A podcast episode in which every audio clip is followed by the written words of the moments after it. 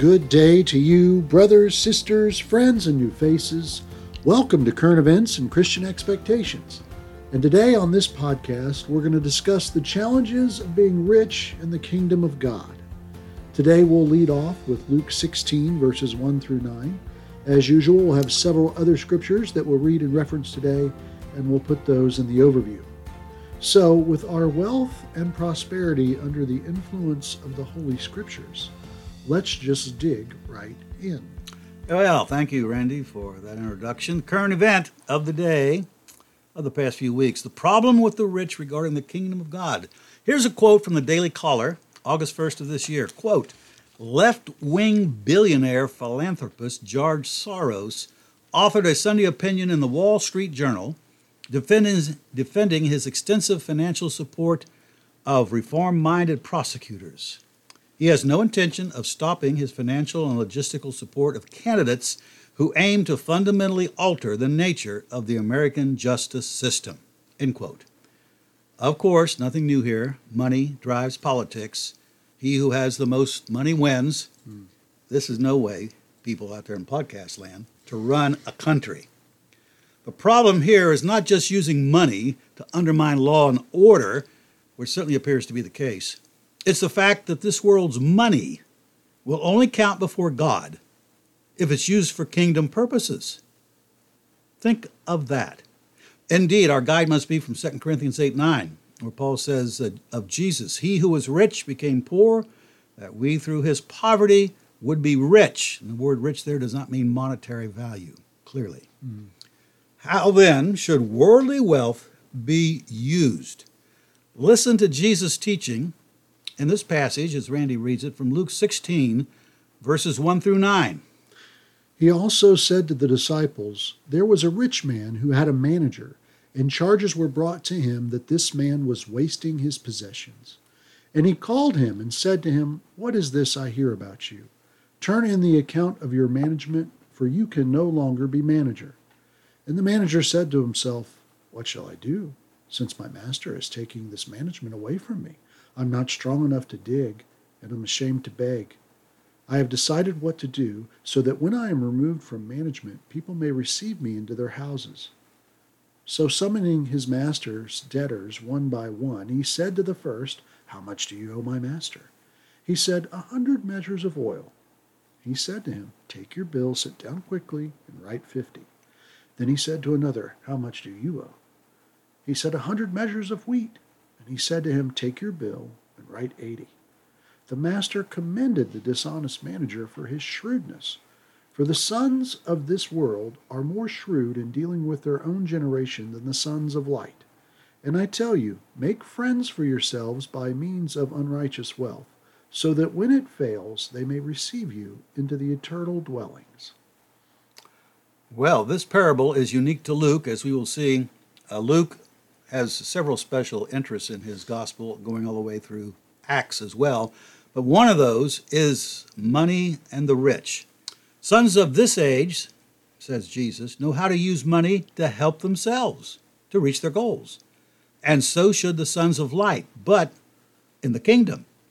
Money spent on kingdom purposes, missions, the poor, matters like that. Mm. All these have eternal benefits. Money spent on politics, temporal, doesn't last. It is a Christian act of sacrifice to do this, to give to those who have need. Those who have been spiritually benefited then will welcome home those who have received help from money so shrewdly spent and spent wisely for the glory of God. Note what he said there in that parable. All the money in this world, because there's no such thing as Christian money, all the money in this world is unrighteous. He calls it unrighteous wealth or mammon. And for that reason, clearly, according to the parable here, should be spent according to kingdom wisdom and righteousness. So the Christian expectation is weak Christians should follow the word of God on money and understand the nature of the rich. So, as to the rich, those who abuse people through their wealth, as we shall see, Scripture is not kind. Randy's going to read a uh, lament, uh, uh, Jeremiad it's called, from James in just a moment, but just briefly, let me tell you about the book of James. In chapter one, he already gets on the rich and says, The poor man should exult in his humiliation because he's got something better coming, but the rich will fade like the grass. And uh, chapter two, he says, do not favor the rich in your assemblies. You do that and you're wrong. That's evil. Uh, at the end of chapter four, he says, you people who say you're going to go to this place and that place and spend money and uh, make profit, he says, you had better include the will of God because you have no idea what tomorrow will bring, not to mention you're a mist despite your concerns about having money. So then we come to James five, one through six, where he reaches the climax in his diatribe against the rich. Come now, you rich, weep and howl for the miseries that are coming upon you. Your riches have rotted, and your garments are moth-eaten. Your gold and silver have corroded, and their corrosion will be evidence against you, and will eat your flesh like fire. You have laid up treasure in the last days. Behold, the wages of the laborers who mowed your field, which you kept back by fraud, are crying out against you, and the cries of the harvesters have reached the ears of the Lord of hosts. You have lived on the earth in luxury and self-indulgence. You have fattened your hearts in a day of slaughter. You have condemned and murdered the righteous person. He does not resist you. Boy, that is withering, mm. this word from uh, James. So, James's point is that the rich cannot be trusted. And keep that in mind. That's the whole point as we will go through here. Cannot be trusted to do the right thing, to be just in their use of riches. And this is true of rich people as we know them, George Soros, Trump, Buffett, Musk, Bill Gates. Listen to this. This is a news item from DEFCON news dot com, and I've been following this for a while, along with some other uses of lands around the world. There's a congressman named Dusty Johnson. He's from South Dakota. And according to DEFCON news dot com, he says Bill Gates is buying up huge amounts of farmland with the intent of artificially inflating the price of red meat. His goal is to make the price of beef cost prohibitive, thus forcing people to eat synthetic beef in the not-too-distant future. Well, is this true, or is this conspiracy? Is this some right-wing bias against the rich? Well, let's continue. Farmer Will Harris, who lives uh, just south of us in Georgia, he owns farm down there. It's been in his family for five generations. He's the third in line. I guess he's got a son and a grandson who continue to do the work. He did an open letter to Bill Gates to discuss the matter because Gates has been buying up a lot of farmland in this country. Another reason he wrote it is Gates' forays into African and Indian agriculture have not turned out well. We will not do it on this podcast. It's uh, extensive reading. But um, if you'll just uh, Google U S R T K dot org, that stands for United States Right to Know. U S R T K dot org, Bill Gates Foundation's involvement in African and uh, Indian farmland. You can read the online critique of this from everybody who's contributed. Read it and then realize the damage the rich can do. Also, we might mention there's been recent protests of farmers in Sri Lanka and the Netherlands against the government, governments who are rich, about agriculture policies that again deal with this whole green business. And as Mister Harris would say, that's no way to farm, and it's not going to work. By the way, here's an interesting comment from the S A F C E I. You say, well, what is that? That's the Southern Africa Faith Communities Environmental Institute. And it's made up of Christians, Buddhists, Baha'i, you, you name it. Uh, they don't agree religiously, obviously, but they all do agree on this. And here's the quote they put out about Gates' work in Africa.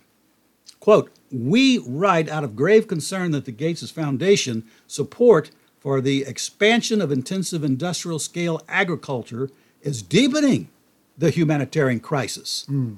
And that crisis, of course, in Africa, Southern Africa. And yes, the poor can do damage, but not on a scale that will affect literally millions of people. Historically, and I was a history teacher in school for years, we know from the nineteenth through the twentieth century, the rich had to be forced to pay a living wage to their workers. I remember my dad talking about this. From coal miners to factory workers, the rich do not willingly give up their grip on riches. And we should not trust the rich to save us. Uh, I'm a fan of musicals. One of my favorite musicals is Fiddler on the Roof. And there's a guy in there, Tevye. If Tev- I were a rich man. If I were, that's exactly where we're going. The milkman, Tevye, he sings this song, If I Were a Rich Man. And he talks about how he wants to be, you know, a rich man and sitting on the Western Wall in his own synagogue. And people will come to him and ask him questions that would make a rabbi's head spin. And then Tevye says, because when you're rich, they think you really know. Well, the rich, their goals are not ours. Note these harsh words from G K Chesterton. Yet, as we shall see, they agree with what we find in Scripture. It's a rather longer quote than normal, so just pay attention.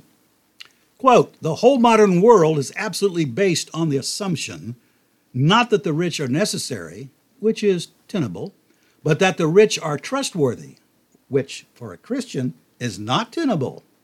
You will hear everlastingly in all discussions about newspapers, companies, aristocracies, or party politics, this argument that the rich man cannot be bribed. The fact is, of course, that the rich man is bribed. He has been bribed already. That is why he's a rich man. The whole case for Christianity is that a man who is dependent upon the luxuries of this life is a corrupt man, spiritually corrupt, politically corrupt, financially corrupt. There is one thing that Christ and all the Christian saints have said with a sort of savage monotony. They have simply said that to be rich is to be in peculiar danger of a moral wreck. End of quote. Well, the rich are not oriented toward Jesus' teaching, which we find in Matthew six, nineteen through twenty-one, and verses thirty-one through thirty-three as Randy reads them. Do not lay up for yourselves treasures on earth, where moth and rust destroy, and where thieves break in and steal. But lay up for yourselves treasures in heaven, where neither moth nor rust destroys, and where thieves do not break in and steal. For where your treasure is, there your heart will be also. Therefore do not be anxious, saying, what shall we eat, or what shall we drink, or what shall we wear? For the Gentiles seek after these things, and your heavenly Father knows that you need them all. But seek first the kingdom of God and his righteousness, and all these things will be added to you. Yeah, don't lay up treasures on earth, but in heaven. And seek the kingdom first. That is the Christian expectation. And it's God's expectation for the rich if they would follow Christ. You put the kingdom first. It always comes first. You seek it, not riches. Going back to Tevye's song, at the end of it, he reaches a grand climax uh, with the final words of, you who made the lion and the lamb, you who decreed I should be what I am, would have spoiled some vast eternal plan if I were a wealthy man.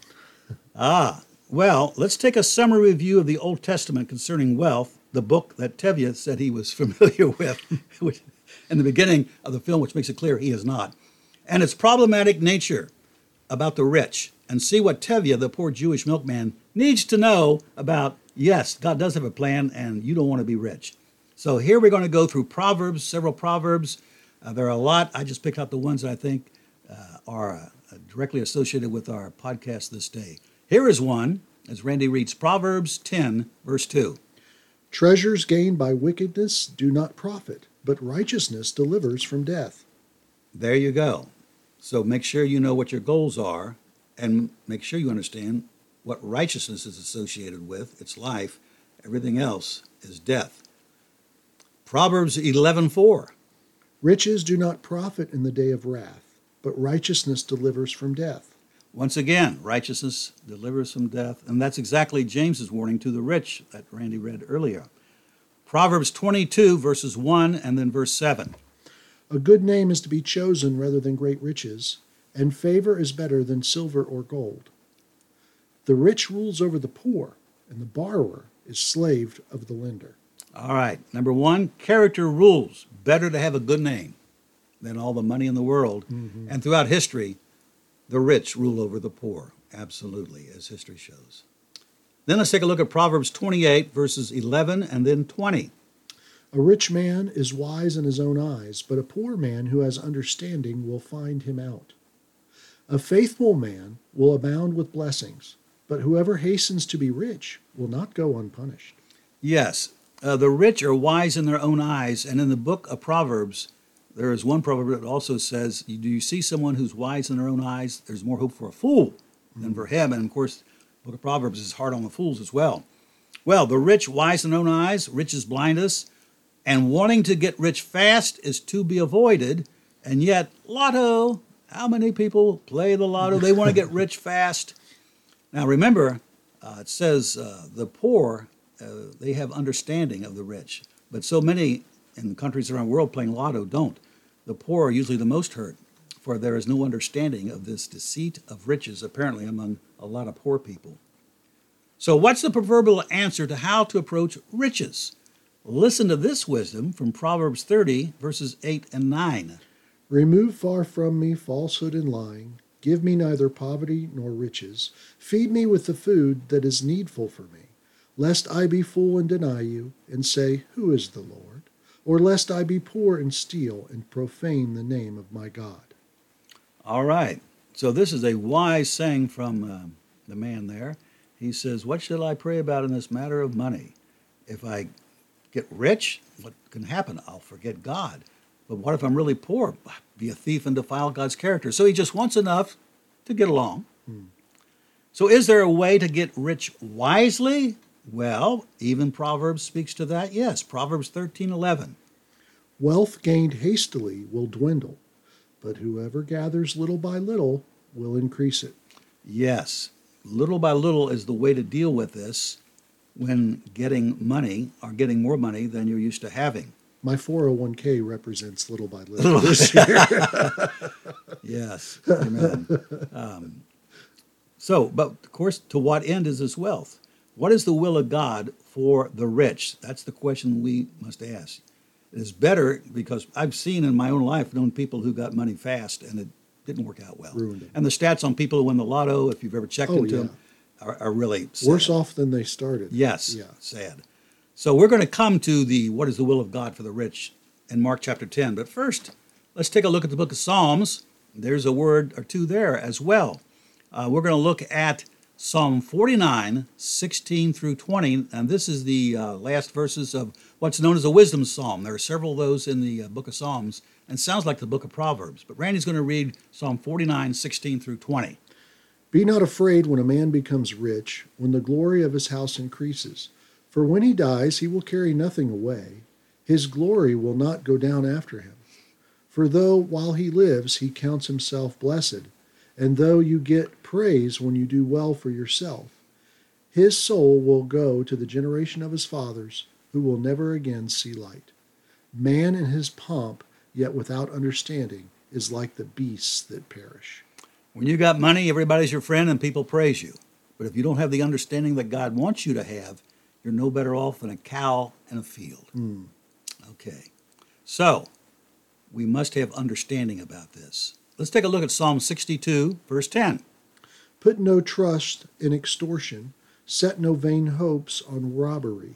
If riches increase, set not your heart on them. There you go. Sometimes riches do come our way, but do not reverse your priorities. Always be loose with your riches, but always hold on to the kingdom of God. If we don't, as James says, judgment awaits. Mm. Understanding is needed.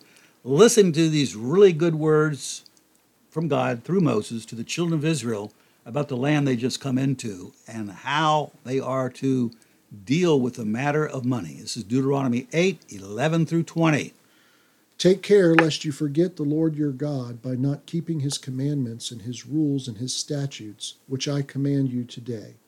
Lest when you have eaten and are full and have built good houses and live in them, and when your herds and flocks multiply, and your silver and gold is multiplied, and all that you have is multiplied, then your heart be lifted up, and you forget the Lord your God, who brought you out of the land of Egypt, out of the house of slavery, who led you through the great and terrifying wilderness, with its fiery serpents and scorpions and thirsty ground where there was no water, who brought you water out of the flinty rock, who fed you in the wilderness with manna that your fathers did not know, that he might humble you and test you, to do you good in the end. Beware lest you say in your heart, My power and my, mar- my might of my hand have gotten me this wealth.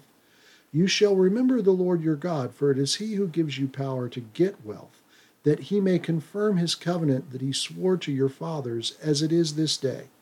And if you forget the Lord your God and go after other gods and serve them and worship them, I solemnly warn you today that you shall surely perish.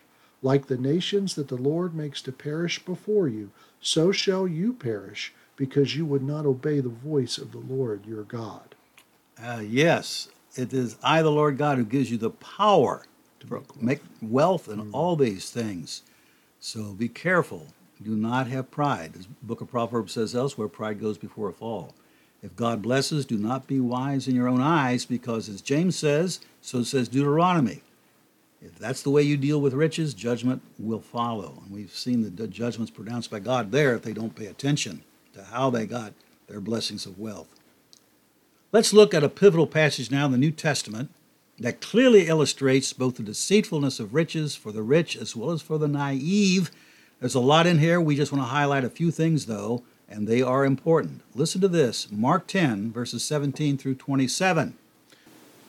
And as he was setting out on his journey, a man ran up and knelt before him and asked him, Good teacher, what must I do to inherit eternal life? And Jesus said to him, Why do you call me good? No one is good except God alone.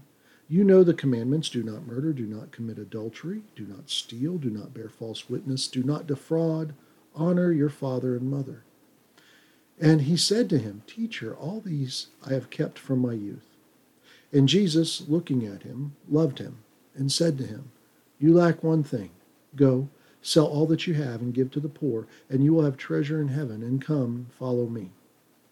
Disheartened by the saying, he went away sorrowful, for he had great possessions. And Jesus looked around and said to his disciples, How difficult it will be for those who have wealth to enter the kingdom of God.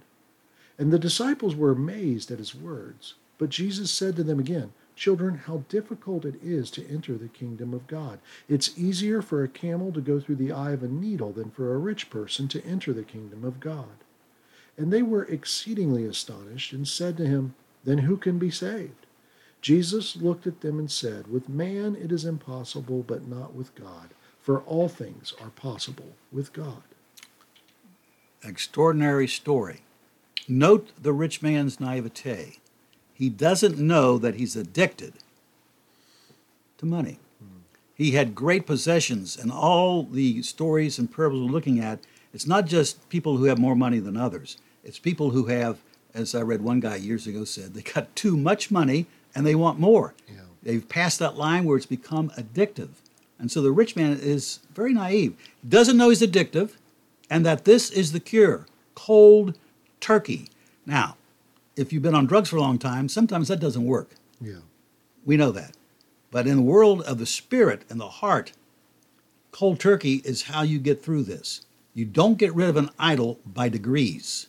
Nobody in the Old Testament took their idol and said, I want to stop idol worshiping, so first I'll take off this hand, then I'll take off the foot. And then, yeah. You know, it doesn't, and only on Tuesdays. Yeah, and that's right. So you don't get rid of an idol by degrees. You got to go cold turkey.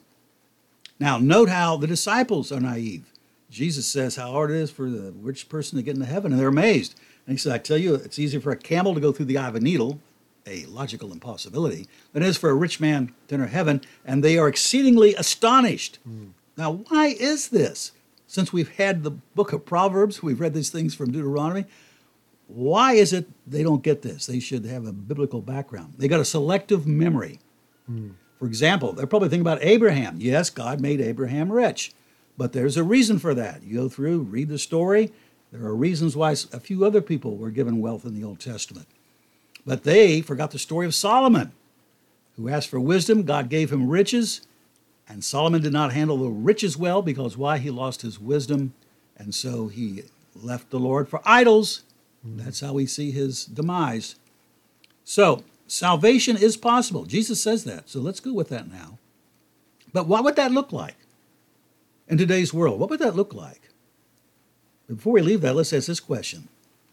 If Jesus so addressed today's rich, what do you think they would do if he was talking to Mister Soros or Mister Trump and gave him this message that he gave the rich young man? It's going to be the same result. You'd have to go cold turkey, and then you sell all your stuff, give it to the poor, you'll have treasure in heaven, and come follow Jesus. Mm. Um, so, we do have a story. This one is in particular. Again, this is from Luke, and all these um, things from Luke, these passages are unique to Luke that we're going to be reading now. It's the story of Zacchaeus, which some of us, I'm sure, are familiar with. Luke nineteen, one through ten. He entered Jericho and was passing through, and behold, there was a man named Zacchaeus. He was a chief tax collector and was rich, and he was seeking to see who Jesus was, but on account of the crowd he could not, because he was small in stature. So he ran on ahead and climbed up into a sycamore tree to see him, for he was about to pass that way. And when Jesus came to the place, he looked up and said to him, Zacchaeus, hurry down and come down, for I must stay at your house today. So he hurried and came down and received him joyfully. And when they saw it, they all grumbled. He was gone to be the guest of a man who's a sinner. And Zacchaeus stood and said to the Lord, Behold, Lord, the half of my goods I give to the poor, and if I have defrauded anyone of anything, I restore it fourfold. And Jesus said to him, Today salvation has come to this house, since he also is a son of Abraham. For the Son of Man came to seek and save the lost. Exactly. So here is a man who was rich, like the rich young ruler who come to Jesus, but he had a salvation experience with Jesus, and that changes his mind about money and everything. Mm. And now he wants to make restitution for people he's ripped off, and he wants to help the poor.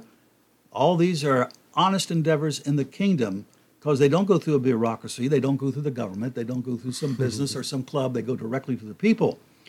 So this is the story of Zacchaeus, and Jesus pronounces him a son of Abraham, a person of faith. So yes, it is possible for salvation to come to the rich, but the reason why it's possible because it changes them. Hmm.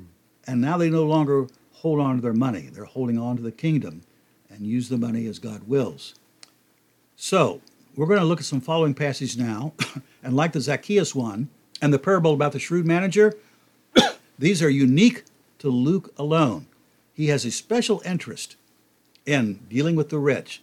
Let's start with Mary in Luke chapter one, verses forty-six through forty-eight, and then fifty-one through fifty-three. And Mary said, My soul magnifies the Lord, and my spirit rejoices in God my Savior, for he has looked on the humble estate of his servant.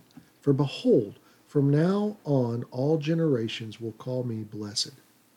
He has shown strength with his arm. He has scattered the proud in the thoughts of their hearts. He has brought down the mighty from their thrones and exalted those of humble estate. He has filled the hungry with good things, and the rich he has sent away empty. Okay. Note well Mary's take on the rich and on the poor. And notice this is consistently all the way through Luke and basically the New Testament. It's not the wicked rich, it's just the, the rich. rich. Just mm-hmm. the rich. People who uh, have uh, aggrandizement of wealth and want more, and it has them in its clutches.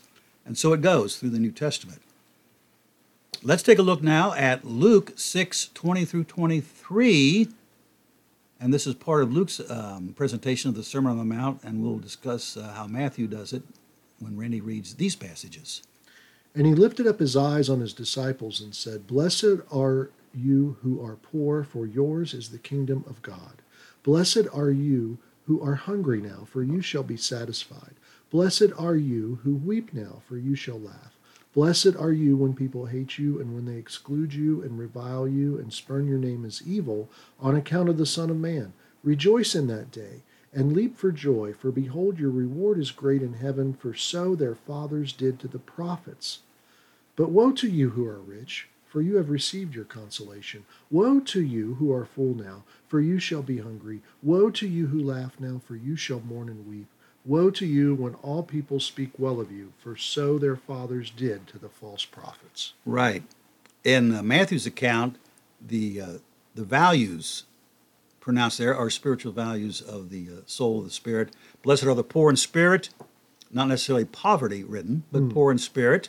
Uh, blessed are those, right after that, who mourn, and that's a spiritual mourning. Blessed are the meek, for they shall inherit the earth, and so it goes. Luke's presentation, beginning with the poor, is mostly about economically poor. Matthew never addresses the rich, but again, Luke does, and says exactly what Randy read about the rich there. Look at those verses again, Randy. Read them, twenty-four and twenty-five and twenty-six. But woe to you who are rich, for you have received your consolation. Woe to you who are full now, for you shall be hungry. Woe to you who laugh now, for you shall mourn and weep. Woe to you when all people speak well of you, for so their fathers did to the false prophets. That sounds like James chapter five that we read earlier. And notice the future of the rich is reversal after reversal. Rich now, and that's it. Mm-hmm. Nothing later. Full now, but you're going to be hungry. Laughing now, but you're going to mourn.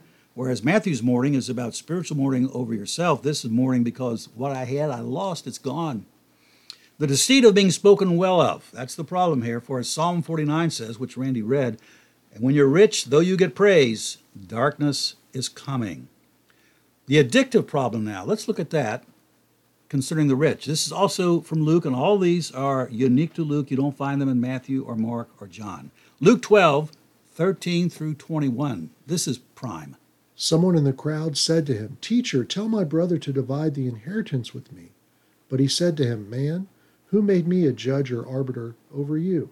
And he said to them, "Take care and be on your guard against all covetousness, for one's life does not consist of the abundance of his possessions." And he told them a parable, saying, "The land of a rich man produced plentifully. And he thought to himself, 'What shall I do? For I have nowhere to store my crops.' And he said, 'I will do this. I will tear down my barns and build larger ones, and there I will store all my grain and my goods. And I will say to my soul, Soul, you have ample goods laid up for many years. Relax, eat, drink, be merry.' But God said to him, 'Fool, this night your soul is required of you, and the things you have prepared, whose shall they be? So is the one who lays up treasure for himself and is not rich towards God." Right. And notice again, he had plenty already, and he didn't know what to do with it. Now, I think Jesus would have said, there's some poor people around. Yeah, give it away. That's right. But what does he do? He wants more. He builds more. He's got to have more. And as James says in other verses we've read, judgment is coming, and so what will that mean for your life? Um, this is similar to what Paul says in First Timothy chapter six um, to Timothy, how to instruct people uh, who want to get rich in the congregations that Timothy was looking over. He says, "Those who desire to get rich fall into temptation, into a snare, into many senseless and harmful desires, and it plunges people into ruin and destruction." Mm. And of course, this parallels Jesus' story of the soils, the four soils. The third soil was people who never bore fruit because the riches, the deceitfulness of riches, choked the fruit out of them. So let's move on. Luke continues to do this, really hard on the rich. Luke sixteen, verses ten through thirteen. "One who is faithful in a very little is also faithful in much, and one who is dishonest in a very little is also dishonest in much. If then you have not been faithful in the unrighteousness wealth, who will entrust you with the true riches? And if you have not been faithful in that which is another's, who will give you that which is your own? No servant can serve two masters, for either he will hate the one and love the other, or he will be devoted to the one and despise the other. You cannot serve God and money." So true riches, if you can't be faithful with unrighteous mammon, the world, money, and you can't do right by that with God and the kingdom, then the real riches that matter to come when the kingdom does come in its fullness, where will you be? And notice again, the division is absolute. You cannot serve God and money. But note here in verses fourteen and fifteen, Jesus' word to the Pharisees. "The Pharisees, who were lovers of money, heard all these things, and they ridiculed him. And he said to them, 'You are those who justify yourselves before men, but God knows your hearts. For what is exalted among men is an abomination in the sight of God.'"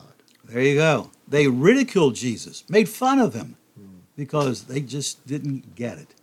And uh, Jesus says this is an abomination in the sight of God. Abomination is a good old word. Uh, way back in the seventies, uh, me and a fellow, some other younger folks, uh, we had a fellow in the church. He was a church leader. His name was Brother Clyde. And whenever uh, he didn't, things he didn't like was going on in the seventies and taking place, uh, he would call it an abomination, and he would teach about it. And every time he said abomination, he had to grab his right leg and say, "Abomination!" And so some of us younger guys got, "Hey, that's an abomination." We'd grab, you know, grab a, but grab no, there are, t- but the word means something that's so disgusting, God wants has to turn us away from it. Loving money and not taking care of the kingdom.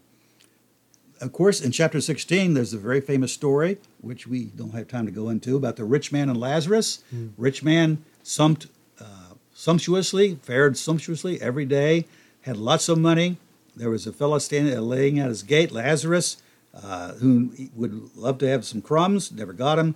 Dogs came and gave him relief by licking his sores.